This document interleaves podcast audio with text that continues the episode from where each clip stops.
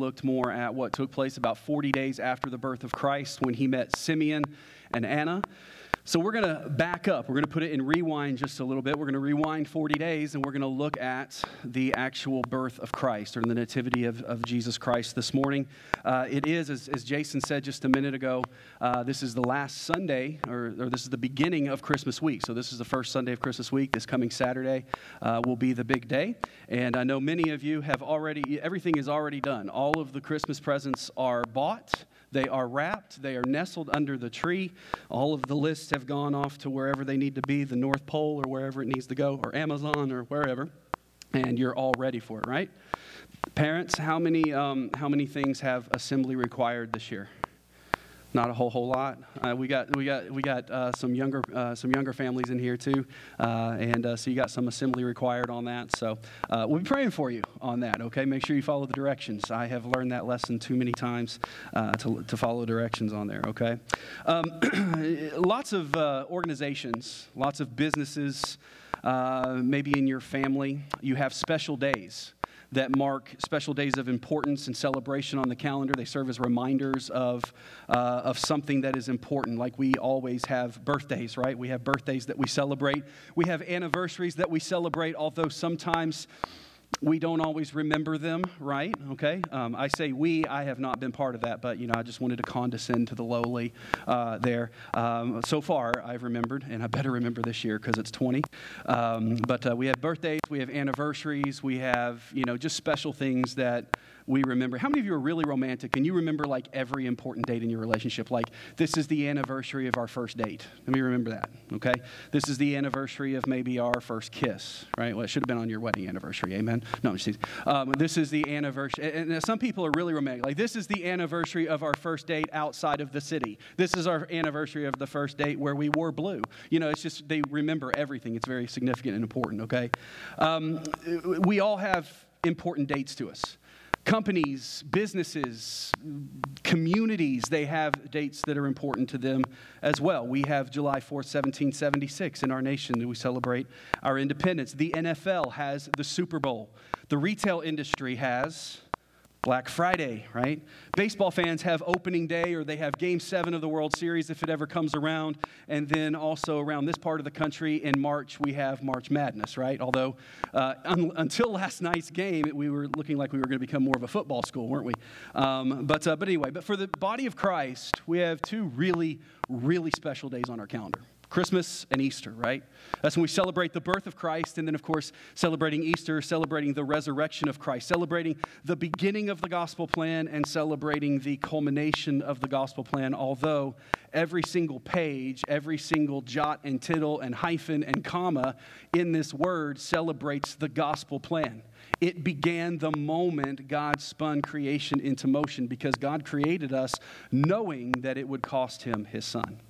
And so we come to Christmas and we see that we celebrate that because that is the mark of when Jesus became man, when God became man and came to live among us.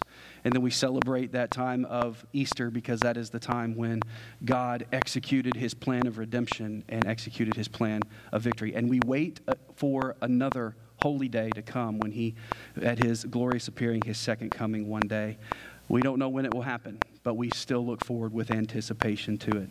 That anticipation that we in the New Testament time look for for the reappearing of Jesus Christ is the same kind of anticipation that Mary and Joseph and all of those who lived in the Old Testament times leading up to the birth of Christ, it's the same type of anticipation that they had waiting for the Messiah to appear for the first time. So we can understand a little bit of that anticipation. Even though we live already in spiritual victory, if we know Christ as our Savior, our ultimate victory has not yet been seen, but it is as sure as though it has already happened. That's why we worship Him, right? That's why He is so amazing, and that's why He is beautiful, because there is nothing left that needs to be done. He has done all the work and all the loose ends that were waiting to be tied up, he's promised that he's going to tie them up already. And not only does he know when, but Satan also knows, the enemy also knows that it's coming. He doesn't know when it's coming, but he knows it's coming. We know our day of victory is coming, but just as much we, the enemy knows that his day of defeat is coming as well. And that is the beauty of Christmas. It reminds us that even in the darkest of moments, hope springs eternal That's what we celebrate. The songs that we sang this morning. Come and adore the King of Kings. Hark, the herald angels sing glory to the newborn king. Oh, come, oh, come, Emmanuel. That anticipation, that, that almost that grief ridden anticipation, that need, that desperation. Lord, we need you on that holy night that Christ was born.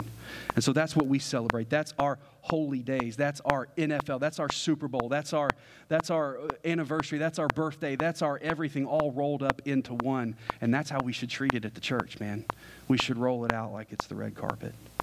I mentioned just a second ago that we're becoming more of a football school, it seems like, at, in the University of Kentucky. Well, this past Wednesday, and usually we didn't care about this, but this past Wednesday was National Signing Day. So if you're a football fan, uh, National Signing Day is an important day. It's when all those people who said, Yeah, I'm going to come to Kentucky and play, all these big recruits, say, I'm going to come to Kentucky and I'm going to play, actually sign on the dotted line and they're locked in to do that. And I was listening to some radio shows and some people, and they, all, they, they said they're shocked at how high of a recruiting class Kentucky has gotten this year under Coach, Scoop, under Coach Scoops, Coach Stoops and Vince Marrow. He actually scooped them up, actually, is what he did. But anyway, that was a bad pun. Anyway, but some of the people on the radio shows were saying, man, it's like Christmas morning around here. Everybody we wanted, we got just about. And I get what they're saying. And how many times have we used that? It's like Christmas, man, around here. What we're saying is we got what we want, it was awesome, and it was something to celebrate. But really, we are condescending Christmas because there, Christmas is something that can't be compared to anything else. Christmas is not something that we can compare to anything on this world. We can't say that anything is actually like Christmas because Christmas is not just a holiday, it's not just something we put on our calendar or an event. Christmas is a time of holy remembrance. It's a time to remember our Savior, to remember what happened, to be fueled again with that hope of the, of the incarnation of Jesus Christ. It's a yearly God given marker that reminds us that the world, that reminds the entire world that the greatest gift ever received is Jesus Christ. It's an annual reminder of the birth of the Messiah, the Son of God, the King of Kings, the Prince of Peace, Jesus Christ of Nazareth. It's a repetitive call to revive the hope of the angel's announcement of peace on earth and goodwill towards men. That's what Christmas is. It's not just a holiday, it's not just a family get together, it's not just a full calendar. Christmas should be and needs to be a time of holy, reverential remembrance of the power of God that was put on display 2,000 years ago. Because it was a powerful event. I get that it was simple. I get that it was a, just a, a, a, beautiful story. But even if the story had played out in a way that didn't seem so beautiful, the power of the moment is what we worship. The power of the baby that was born is who we worship. So, at Christmas and in Easter, we like to celebrate at church like it's bigger than Elvis, the Beatles, Bieber, the Super Bowl, the Game 7 of the World Series, all of it put together, all rolled into one. It's bigger than all of that because there's nothing more electric, there's nothing that is more filled with wonder, there's nothing that is more world changing than the nativity and the incarnation of Jesus Christ. There's nothing. And I think sometimes we get so familiar with it. We look at the, the images of the mangers, the nativity scenes, we sing the Christmas carols that we know. We get so familiar with it that we lose the wonder that we should have. It's just like what they said, uh, was it Tom Petty, the great philosopher of days gone by, who said, Oh, baby, it's Christmas all over again right? Or the Beach Boys that said Christmas comes this time each year. It almost means it's like on repeat. It just keeps on happening. And we pull out the same decorations and we go to the same places and we hold our traditions. Nothing wrong with that. Like I said a few weeks ago, we missed all that last year. Nothing wrong with that. But never forget the most important part of all of this Christ has come. So let's look at Luke chapter 2 beginning in verse number one. And I'm going to read this morning because it's probably more familiar to us this way than it is in anything else in the King James Version of Scripture. Beginning in verse number one, we read through verse number 20. It says, And it came to pass in those days that there went out a decree from Caesar Augustus that all the world should be taxed or to be registered. It was basically like a census. And because it was the Roman government, they said, Give us some money while you're being censused as well. And this taxing was first made when Cyrenius was the governor of Syria, and all went to be taxed, everyone into his own city. And Joseph also went up from Galilee out of the city of Nazareth into Judea, into the city of David, which is called Bethlehem, because he was of the house and the lineage of David. To be taxed with Mary, his espoused wife, or his, his betrothed wife, who was great with child, meaning she's about ready to pop. And so it was that while they were there, the days were accomplished that she should be delivered, and she brought forth her firstborn son and wrapped him in swaddling clothes and laid him in a manger because there was no room for them in the inn. You'd think that Joseph would have, like, you know, gotten a Vrbo or an Airbnb or, you know, at least called ahead to make sure there was a room, but there was nothing. Nobody's laughing at that one. Okay, I'll move on. And there were in the same country shepherds abiding in the field, keeping watch over their flock by night. And lo, the angel of the Lord was upon them and the glory of the Lord shone round about them, and they were very afraid. And the angel said unto them, Fear not. For behold, I bring you good tidings of great joy, which shall be to all people. For unto you is born this day in the city of David a Savior, which is Christ the Lord. And this shall be a sign unto you. You will find the babe wrapped in swaddling clothes, lying in a manger. And suddenly there was with the angel a multitude of the heavenly host, praising God and saying, Glory to God in the highest, and on earth peace and goodwill toward men and to all upon whom his favor rests. And it came to pass, as the angels were gone away from them into heaven, that the shepherds said one to another, let us go now even unto Bethlehem. If you have a pen in your hand or a highlighter, I want you to underline and highlight verse number 15. This is going to be our focal point this, this morning. Let us go now even unto Bethlehem and see this thing which has come to pass, which the Lord has made known unto us. And they came with haste, and they found Mary and Joseph and the babe lying in a manger. And when they had seen it, they made known abroad the saying which was told them concerning this child. And all they that heard it wondered at those things which were told them by the shepherds. But Mary kept all of these things and pondered them in her heart. And the shepherds returned, glorifying and praising God for all the things they had heard and seen as it was told unto them. This is the word of the Lord. Let's pray. Father, we thank you for this day. Lord, we thank you for this day that we can come into your place, your house, and we can worship you. And Father, I pray that this morning we would worship you as you've commanded, Lord Jesus, in spirit and in truth. I pray this morning that by our worship, that you have been glorified. That as we sang those Christmas songs, those carols, as we lifted our feeble voices to you, our mighty God, that you were glorified in us and in our worship, Lord. I pray this morning that you would captivate us by this familiar story, like we're hearing it for the first time. Help us to recapture that wonder of the simplicity but significance of the Christmas story. In Jesus' precious name we pray. And the church said, Amen. This morning I want to preach a message entitled The Simple Significance or the Simplistic Significance of Christmas. And we think those are two words that shouldn't really reside in the same sentence necessarily, and they really shouldn't reside together.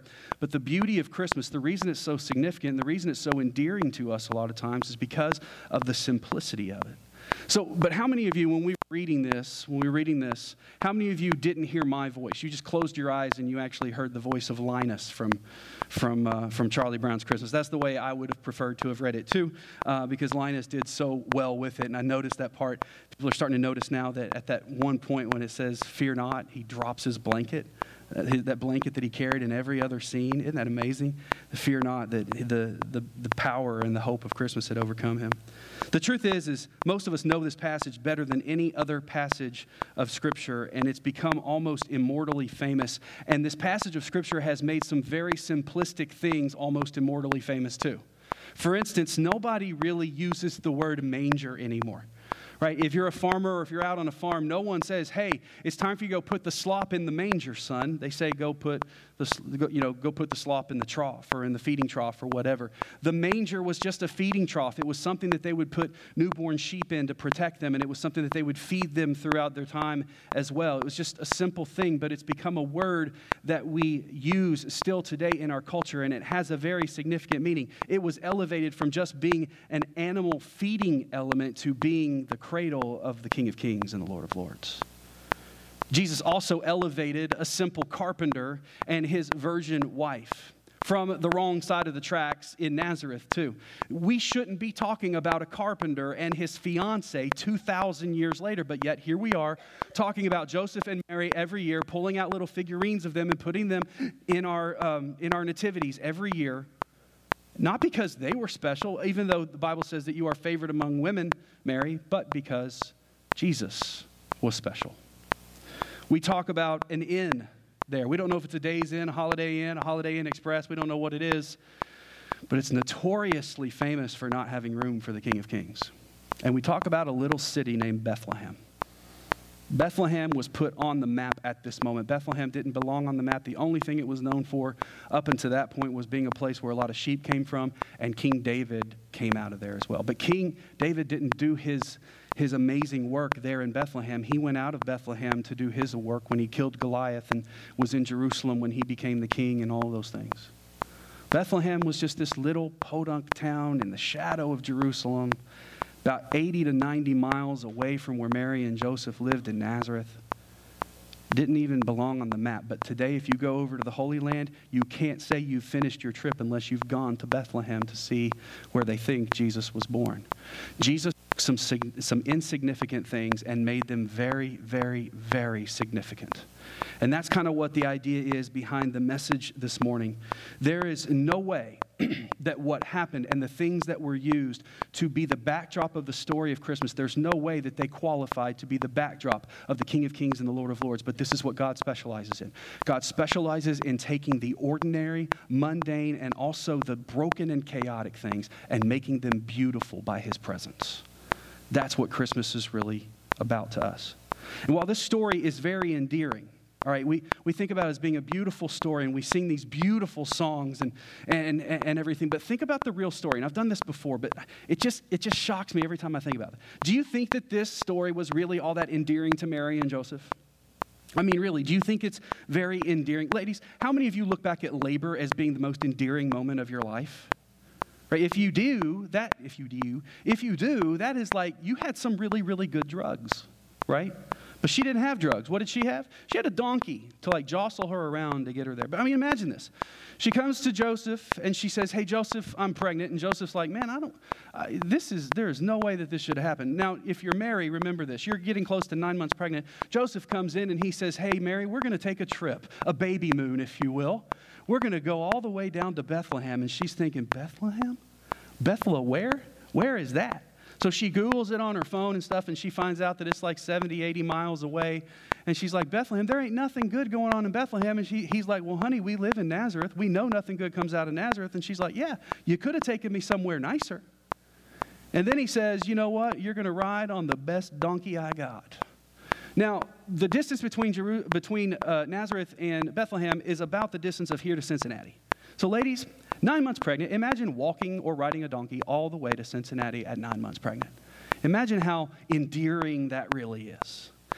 And then when they finally get there, her water breaks. And she's like, okay, we're just, there's no hospital here in Bethlehem. There's no Bethlehem General or anything like that. So we're just going to have to have this baby in the, in, the, in the inn. And she's like, so where are we staying, Joseph? And Joseph's like, I don't know this marriage almost ended before it got started, right? Joseph is not like the most romantic dude in the world. He didn't bother making plans. And so they have to find a barn or a stable or a cave or whatever it is. And the only place to have the baby is there around some animals. And he finds a manger and lays him in there. And we look at it and we say, oh, how cute. Mary and Joseph probably didn't think it was very cute. They probably talked about that day for quite some time. Well, Joseph, had you been a little bit more prepared, if you'd read the books that I was reading, What to Expect When You're Expecting, it would have clearly said make sure you don't take your woman on a trip walking for 90 miles and then not have a place for her to have that baby. Wasn't a very endearing story. And we have to be thinking too, just like Mary. Mary had to have been thinking. And I love what verse number 19 says Mary kept all these things and pondered them in her heart. I wonder what that really means. She kept all, and shepherds show up, nasty, stinking shepherds with flies all around them. And it says, and Mary kept all these things and pondered them in her heart. I wonder what that's really telling us, what Mary was pondering. I'm just teasing, of course. But think about that. So Mary's probably thinking, there's no way this is really God's plan. Did God forget? Is, you know, what's going on? This can't be the way that God planned for his son to enter the world, but it absolutely was his plan. This is exactly the way God had wanted. For centuries, he had been organizing and making all of these things happening happen. The arrival of the Messiah had been centuries in the making. He'd been planning, plotting, prophesying, and at this moment would come when it did, the way it did, on the night that it did, and how it did. So, why Bethlehem? What's so special about Bethlehem? And that's what I want to look at this morning. And I realize I spent a lot of time on the introduction, so we're going to move through the points really, really quick. The fact that God chose Bethlehem speaks volumes to us about his nature, not only toward the world when they needed Christ, but also his nature towards us who still need Christ in it as well. We are our own little personal Bethlehems, if you will. Every one of us resemble Bethlehem. Every one of us are that lowly, broken down kind of story, that, that chaotic. Our lives are that chaotic story where it just doesn't seem to make sense until Jesus is involved. So, Bethlehem, the reason Bethlehem God chose it is number one, because Bethlehem is a place that is often overlooked for its potential. Bethlehem is often overlooked for its potential.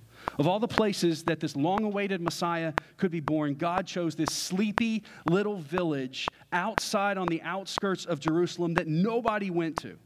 The only people in Bethlehem were the people that lived in Bethlehem. They had like one stoplight and it blinked. Okay, that's all they had. It was tiny, right? Today, many people go to Bethlehem. Everyone that takes pilgrimage over to the Holy Land goes to Bethlehem because they want to be at the place where it all got started, where Jesus arrived as a baby.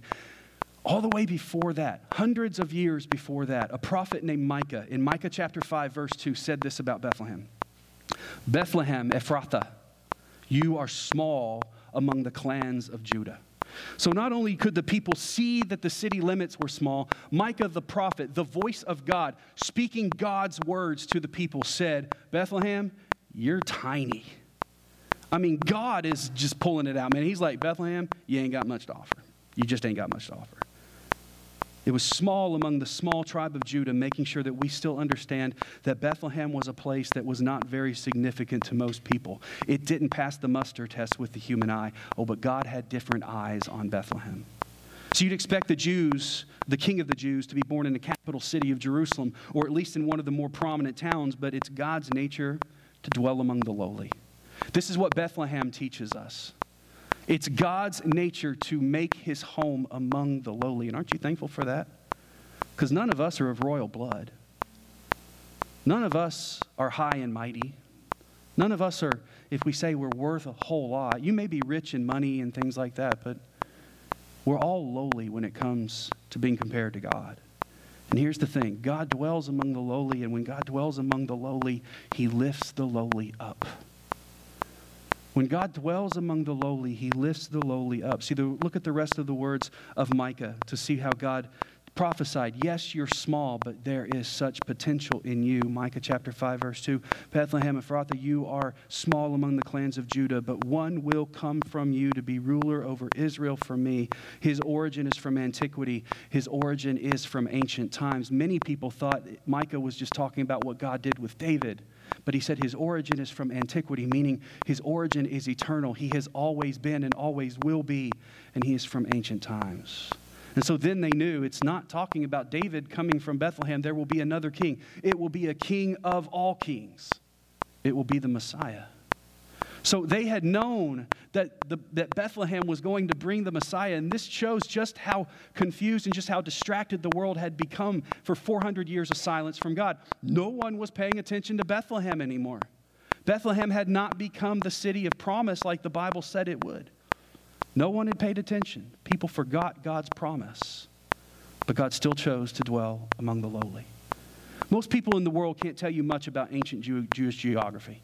If I were to pull a map out and said, all right, tell me where all the towns are, you'd probably have to have a Bible degree or a seminary degree or use the, you know, the maps in the back of your Bible to go ahead and put the towns on the map. But people know about Bethlehem. People know about Jerusalem. They probably couldn't tell you many more cities or many more towns that existed back then, but they can tell you about those two. See, the fact that God chose small, insignificant Bethlehem as the place where his one and only son would be born serves to comfort us. Because you may be sitting there right now, or you may be watching right now and thinking, my life, there ain't nothing going on in it. Or you may be thinking, what's going on in my life right now definitely isn't something good. There wasn't much good going on in Bethlehem at that point. Everybody was there in Bethlehem. It was crowded that time because they were under Roman rule and they were forced to go back to be censused. There wasn't anything good going on there either. And then God came. God came to dwell among the lowly. And God looks at you and me today, and He doesn't see us for who we are, but for who He will make us to be. Remember, when God dwells among the lowly, He lifts the lowly up to Him. This is one of the messages of Bethlehem is that God can use anyone regardless of their significance or lack of it. Matter of fact, it's the least significant people that God often uses to do the most things because we've already cleared ourselves out self. God wants to use an empty vessel so he can fill us all up with him so that we can overflow him to the world around us. See, Scripture is very clear that not only are we insignificant in the grand scheme of power and might, but to Him, we are a people of great potential. We are a people that are of great worth to God. We have so much potential and so much value and so much worth that He said, I'll give you my Son to redeem you, even when we walked away in rebellion. That little speck of significance that we did have, we turned our back on God and said, We don't want you. We don't want your law. We don't want your ways. We don't want to walk with you. We want that fruit so we can be like you. And then God said, The only way to redeem that is to send my son. And he chose to do so because he saw potential in us that no one else ever will, just like he saw that potential in Bethlehem. See, God didn't come to Caesar Augustus's palace to be born, he didn't come to be Herod's to be Herod's advisor. He didn't come to sit in Herod's court, but very quietly, almost undercover in the dark of night, he arrived in a seemingly insignificant little podunk town. And in your life right now, it may not seem like God's doing much, but he is working. The question is, will you see it? The question is, will you let him work? See, Bethlehem is a place of overlooked potential, but it's also a place of unusual providence. We often overlook the potential of the little things, but it's God that works in the midst of those lowly things. But Bethlehem is a place of unusual providence as well. See, centuries before Christ was born, God foretold through the prophets that the Messiah would come. You look through the book of Psalms, you see the messianic Psalms. You look in the book of Isaiah, you look in Daniel, you look in Micah, you look in all of these Old Testament prophets. They came not only to tell people what God wanted of the people now, but they also came to tell people the promises that God had for them still to come. And when they proclaim the promises, they proclaim the promises of the Messiah. They proclaimed so many promises and put them on so many scrolls that some of them made them all over into this far eastern country where three magi were living in a godless pagan land. And as they read those, they become, became so enraptured with the promises and the hope and the spirit of the promise of the Messiah that they left everything they had and they traveled hundreds, if not thousands, of miles for months on end to reach the child that had been born because God put one star in the sky. What caused them to go? The Word of God and the hand of God moving the world. And what they do, the Bible, we'll look at this a little bit more next week, but what they do, when they arrived, they went to Jerusalem and they went to the palace. They went to the seat of power, expecting that if this is a king that's going to be born, that's going to free the world, he's going to be born in a palace. And they find out that he wasn't. And they go up to Herod and they say, Hey, where's the king? And Herod's like, Dude, I'm the king. Ain't no king but Herod, other than Caesar, but he lets me be king here. so he's not really king, right? And he said, No, we've come because we read this prophecy that the Messiah would be born and all of this stuff. And Herod is like, No, that's, that doesn't sound like anything has happened here. And so Herod pulls his chief priests and his advisors over and his scribes and all those people that still believe the Bible, even though God had been silent for 400 years. And he said, What are these guys talking about? What are these rich, powerful guys talking about? Who are they looking for?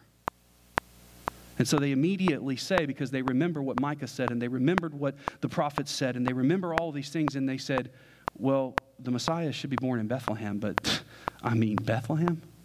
That's kind of weird. And it doesn't seem to make any sense that Joseph and Mary, who lived in Nazareth, would be born, uh, would have the baby in Bethlehem either. But because the Roman Emperor Caesar Augustus, who wasn't even a Jew, had ordered a census, everyone had to go back to their homeland. And because Joseph, who wasn't even Jesus' dad by blood, takes Mary, his fiancee, back because he's of the house and lineage of David, so he has to go back to Bethlehem to register. And it doesn't make any sense for wise men to leave everything that they had, all the power that they had, to go find a king that's not even from a religion that they practiced up to that point. Doesn't make sense for them to do that, but they did it all. Why? Because God wrote the prophecy that the king would be born in Bethlehem. God put a star in the sky that got the Magi there, and God put a census in Augustus's heart that got Mary and Joseph where they needed to be for this to happen. This birth was one of unusual providence. Bethlehem is a place of unusual providence. Why Bethlehem? Because God said it should be Bethlehem. And why you and me? Because God said it should be you and me. Why did He save us? Not because we had anything to offer, but because He wants us.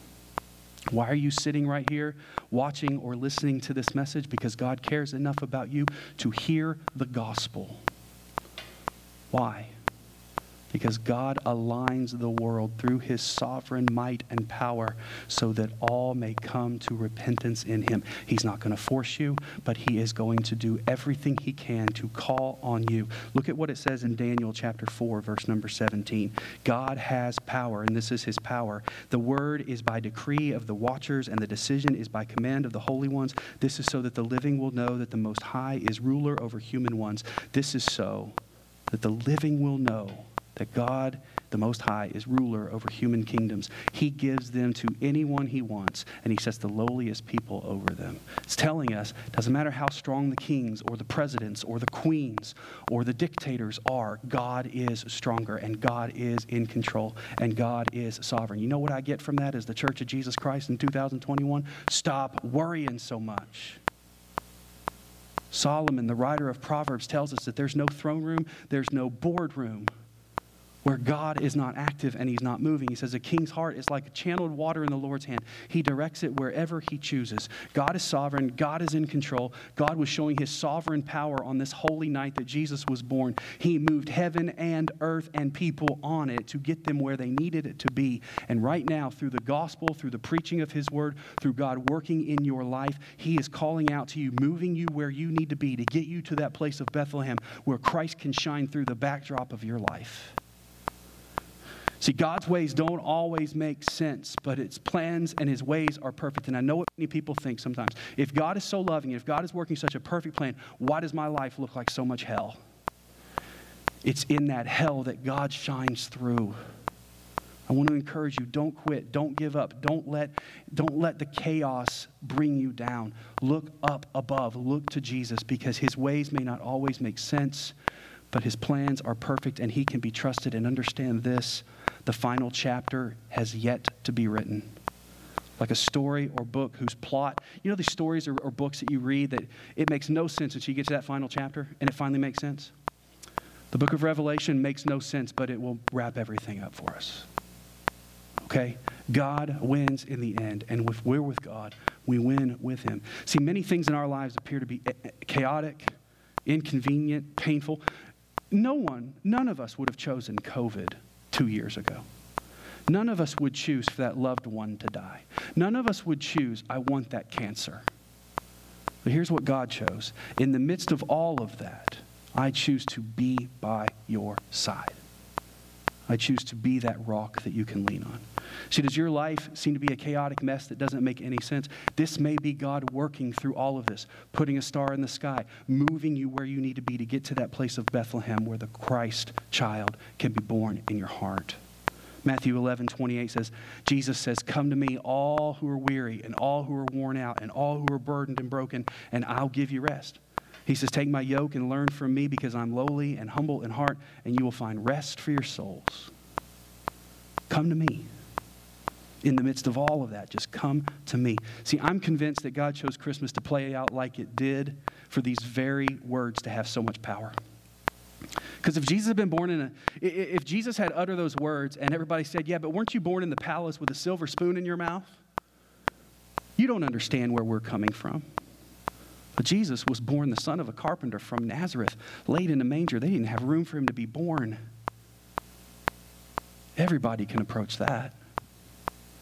Bethlehem is a place of unique providence, but then also, Bethlehem is a place of undeserved privilege. And this is where we'll end today. Look at verse number 11 of our text. Today, in the city of David, which we know as Bethlehem, was born for you He's the Messiah, the Lord. And then verses 15 and 16 says, When the angels had left them and returned to heaven, the shepherds said one to another, Let us go now straight to Bethlehem and see what has happened. We don't know how far away the shepherds were. We really don't. We believe maybe they were up on a hill somewhere in Bethlehem, but they are far out from wherever they need to be because they say, Let's go now even unto Bethlehem. So we really don't know. We believe it was on that very same night because it says, Today a child has been born to you. So they get there. And it says, they hurried off and they found both Mary and Joseph and the baby who was lying in the manger. Think about this. Of all the places in the world that God could have chosen to have Jesus be born, he chose Bethlehem. Bethlehem was a privileged place. Now, you could walk through the streets of Bethlehem and think, this isn't a very affluent city. This isn't even a city. This barely qualifies as a town. But God chose for the King of Kings and the Lord of Lords to show up there. What a privilege to be handpicked to be the cradle of the Son of God, to be immortalized, to be the place where peace and hope arrived. And what a privilege to be remembered forever as the birthplace of Christ. There's more tourism that goes into Bethlehem many times from, the, from around the world that goes into like Orlando, Florida in the year. Why not Jerusalem? Why not? Why, why did God choose Jerusalem, the place of religious power and the religious significance? Or why not Rome, the place of political power and military power and significance at that time? Or why not Athens, which was the place of intellectual power and significance? And I believe it's for this reason alone. Because the hope of this world is not found in politics or armies or education or philosophy. It's not found even in religion. It's found in Jesus. God chose a place that had nothing to offer because he was offering all we needed in Jesus. Bethlehem is a place of tremendous privilege because it had nothing else to offer but Jesus. See, if Jesus had been born in any one of those other cities of power, his birth may have kind of faded off into the distance. But because Jesus was born in Bethlehem, there was nothing else going on. It was like they rolled out a red carpet for Jesus to come because it's the perfect backdrop for the Savior to be seen in all of his glory. See, it's the simplicity of Bethlehem and the stable and the manger that allows Jesus to really shine through. See, Jesus is not famous or significant because of Joseph or Mary or for a manger. All of those things are significant because of Jesus. You know what that tells me? We spend a lot of our lives doing all we can to try to make ourselves significant to people.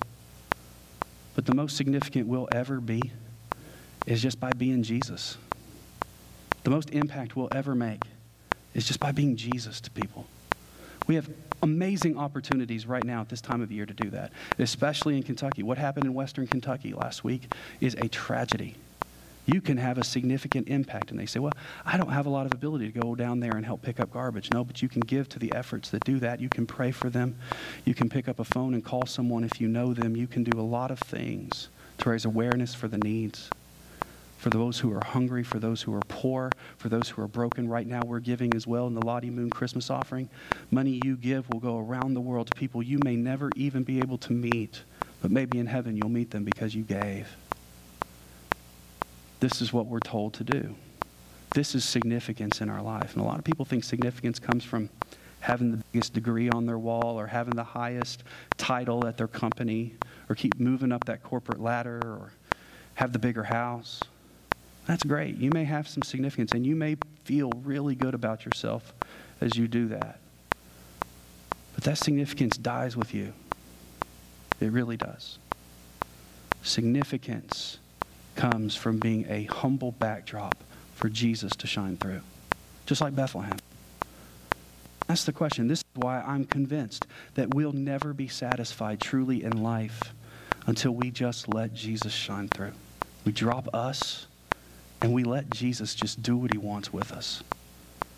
A lot of times I think that we spend most of our life fighting that.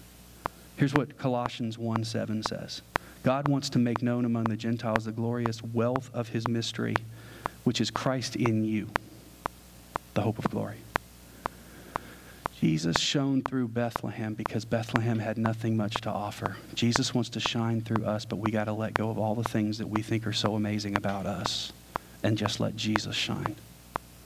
When Christ shines through the backdrop of your life, the world will see hope in Jesus Christ. This is why many people are having problems with the church. This is why many people don't know if Christianity is necessarily true because I think we've gotten more about, I want people to see me and I want people to see us rather than seeing Jesus. The backdrop of our life needs to be simple so that God can shine through. But here's the deal as we close out this morning. See, the birth of Christ will mean little or nothing to us if he's not firstborn in our hearts. There's a lot of people today who say, Yeah, I like Christmas. It's fun. It's, it's good. It's a good time. And I like the story of Christmas too, but it hasn't done anything to their life. Is that you? Have you trusted Christ as your Savior? Has He made a difference in your life? Are you trusting in Him to be your King? If you haven't done that, today is the day because the birth of Christ will mean nothing if He's not first born in our hearts. Is Christ being formed in you? This morning, we're going to observe communion. And communion, it comes from around the Easter time, but Christmas is the time where we celebrate the arrival of Jesus and the preparation of what would take place during the crucifixion and the resurrection. We never have communion what time we don't ask you to kind of just look inside of yourself and say, okay, where do I stand with you, God? Is there sin in my heart? Is there sin in my life that's kind of, that I'm just holding on to? So I'll tell you, sin separates. Sin kills, but for those who are, of us who are saved, sin can't have that. Wages of sin has been paid, but sin can still separate us a lot of times from God and make us feel distant. As we get ready to receive these elements, we have a time of invitation and reflection. I've asked my wife Stacy to come and sing a song this morning. We opened with "Oh Come All You Faithful." There's a song that I heard earlier this year, I guess. It's a beautiful song, "Oh Come All You Unfaithful." Come all you unfaithful. Because Jesus came for the faithful, but he also came for the unfaithful. So we put ourselves in kind of an attitude of prayer this morning, the altars are open. If you need to come today, if you need to reflect before we receive communion this morning, would you please do that?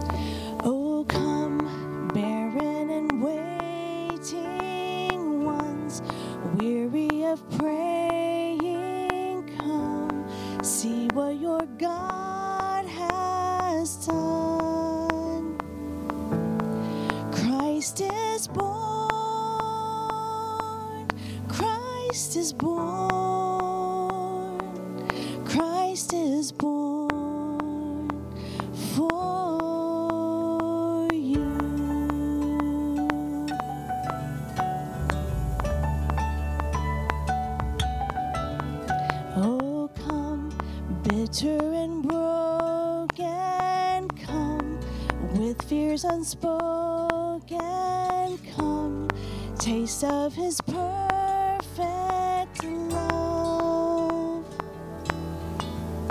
Oh, come, guilty and hiding ones. There is no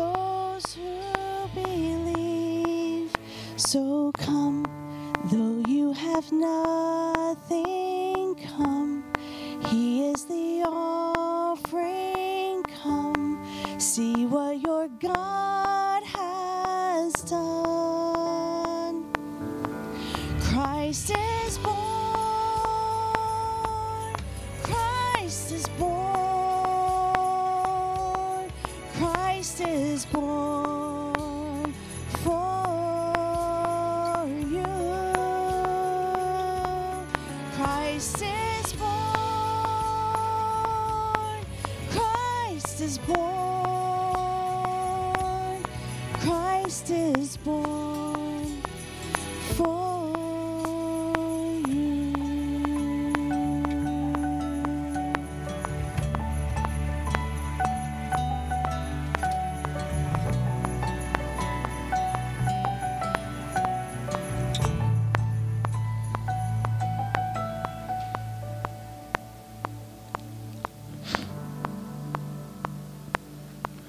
Christ is born for us. That's why he came. He was born for us. And all of the simplistic things of the Christmas story, where he was born, how he was born, all of that reminds us that there is no one so low that Christ will not reach. Because when we see the holiness of God and we consider the holiness of God, it's very easy to be reminded by the enemy man, you don't match up. You don't measure up. but God said, You don't have to measure up. I will lift you up. He gets involved in our lowliness and He elevates the lowly. We're going to turn our attention this morning and end our Christmas service. And you may have seen in your bulletin, but unfortunately, due to some scheduling difficulties and some planning difficulties, we had to make the tough decision to cancel tonight's uh, Christmas worship event. And so we apologize for any inconvenience that may cause. That's why this morning's uh, service was planned with a little bit more music and a little bit more, uh, a little bit more umph, if you would. Um, and um, but I think that this is kind of one of the, the best ways, probably, to kind of end our time together before Christmas is observing the Lord's table. It's a very significant thing. And, and again, something very simple a wafer and grape juice. And um, that reminds us of the blood and the body of Christ that is so significant to us as well. So, this morning, as we get ready to receive communion, as always, before we do that, um, it is an ordinance of the church. There's two, two ordinances that we, as a church, practice that we were given by our Savior. He modeled them to us when He was here.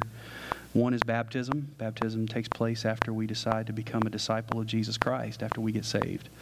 And then after that, we are baptized. And the water doesn't save us, it's the picture of the death, the burial, and the resurrection of Christ. It identifies us with Him, it's an act of obedience to Him. Communion is an act of remembrance to Him. And Jesus told us and He gave us the understanding of what it all means. The wafer there is unleavened bread that reminds us of the perfect, sinless body of Jesus Christ that was broken for our good. Just like Stacy saying, He's the Lamb who was given, slain for our pardon so that his promise could be peace. The grape juice that we partake of is um, reminds us of his blood that was shed for our sins to be covered. And so this morning we will do this together um, as a family of God.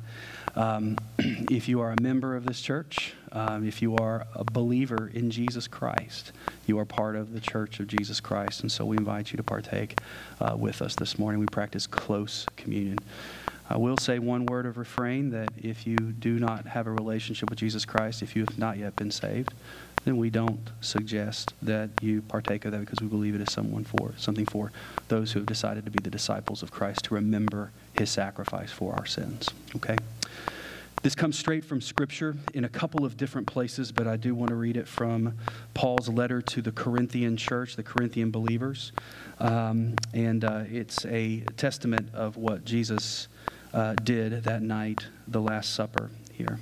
He says, I received of the Lord in verse number 23 of 1 Corinthians chapter 11. I received the Lord that which I also delivered unto you, that the Lord Jesus, the same night in which he was betrayed, took bread. And when he had given thanks, he brake it, and he said, Take, eat. This is my body, which is broken for you. This do in remembrance of me. So if you could open your wafer there, I ask if you would, would you pray with me? Dear Lord Jesus, we thank you for this time of the season, Lord. We thank you for Christmas. We thank you that, Lord Jesus, you came. You wrapped yourself in our flesh. Because you were God, you are nothing like us, but you lowered yourself. You condescended to the meek and to the lowly so that you could lift us up to you. And as you wrap that flesh around you at Christmas, knowing that that flesh would be beaten and bruised and cut open and have nails driven through it and a crown of thorns shoved through it. You knew that that was the price of our freedom. You knew that was the price of our forgiveness. And Lord God, we sit here and before you as a grateful people. Thank you for your sacrifice. Thankful that you came so that we could have eternal life. Bless us now in Jesus' name. Amen. May partake of the element.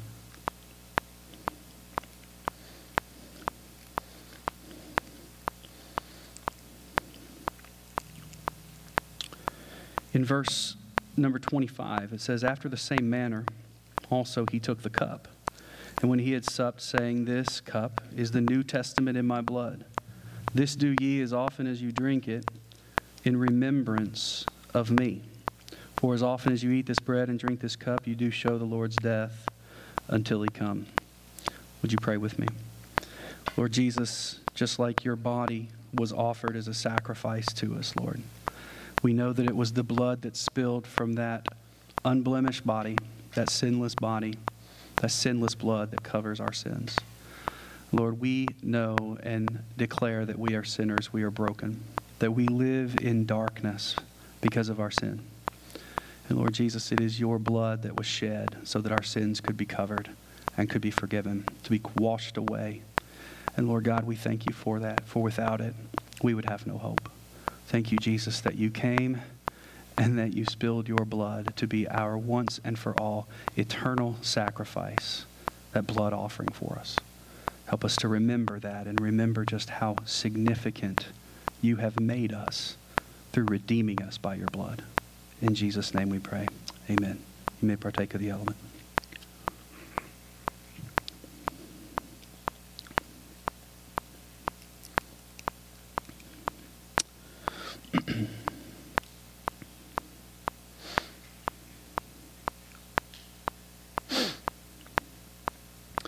Encourage you this Christmas season to remember not only the, the baby in the manger, but remember the Savior on the cross.